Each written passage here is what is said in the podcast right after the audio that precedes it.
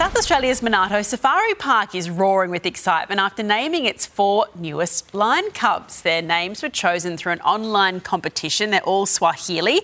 The male cub has been called Bahati, which means lucky. The three females are Layla, Mishindi, and Khadija, which mean dark beauty, champion, and trustworthy.